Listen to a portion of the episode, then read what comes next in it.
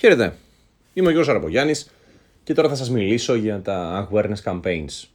Όταν λέμε awareness αναφερόμαστε σε μια στρατηγική επικοινωνίας όπου ο κυριότερος στόχος είναι να κάνουμε γνωστό το brand ή την επιχείρησή μας σε όσο το δυνατόν ε, περισσότερο κόσμο. Άρα λοιπόν τα awareness campaigns ε, στοχεύουν σε ακριβώς αυτό.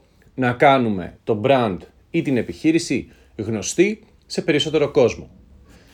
Μιας και που τα platforms πλέον έχουν γίνει αρκετά έξυπνα ε, και από πίσω τους έχουν αλγορίθμους που προσπαθούν να σερβίρουν τις διαφημίσεις μας στο κατάλληλο κοινό, ε, τόσο το Facebook και το Instagram όσο και τα υπόλοιπα social media όπως το LinkedIn, το Twitter κτλ. Ε, διαθέτουν ειδικά campaigns τα οποία προορίζονται για awareness, δηλαδή να σερβίρουν τη διαφήμισή μας σε όσο το δυνατόν περισσότερο κόσμο έτσι ώστε να μπορέσει αυτός ο κόσμος να θυμάται να ενημερωθεί ε, για την επιχείρησή μας και για τον brand μας.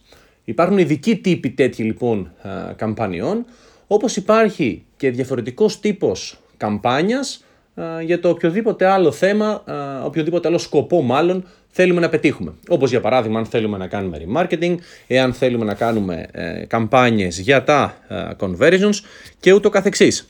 Πράγματα για τα οποία θα μιλήσουμε και σε επόμενο podcast.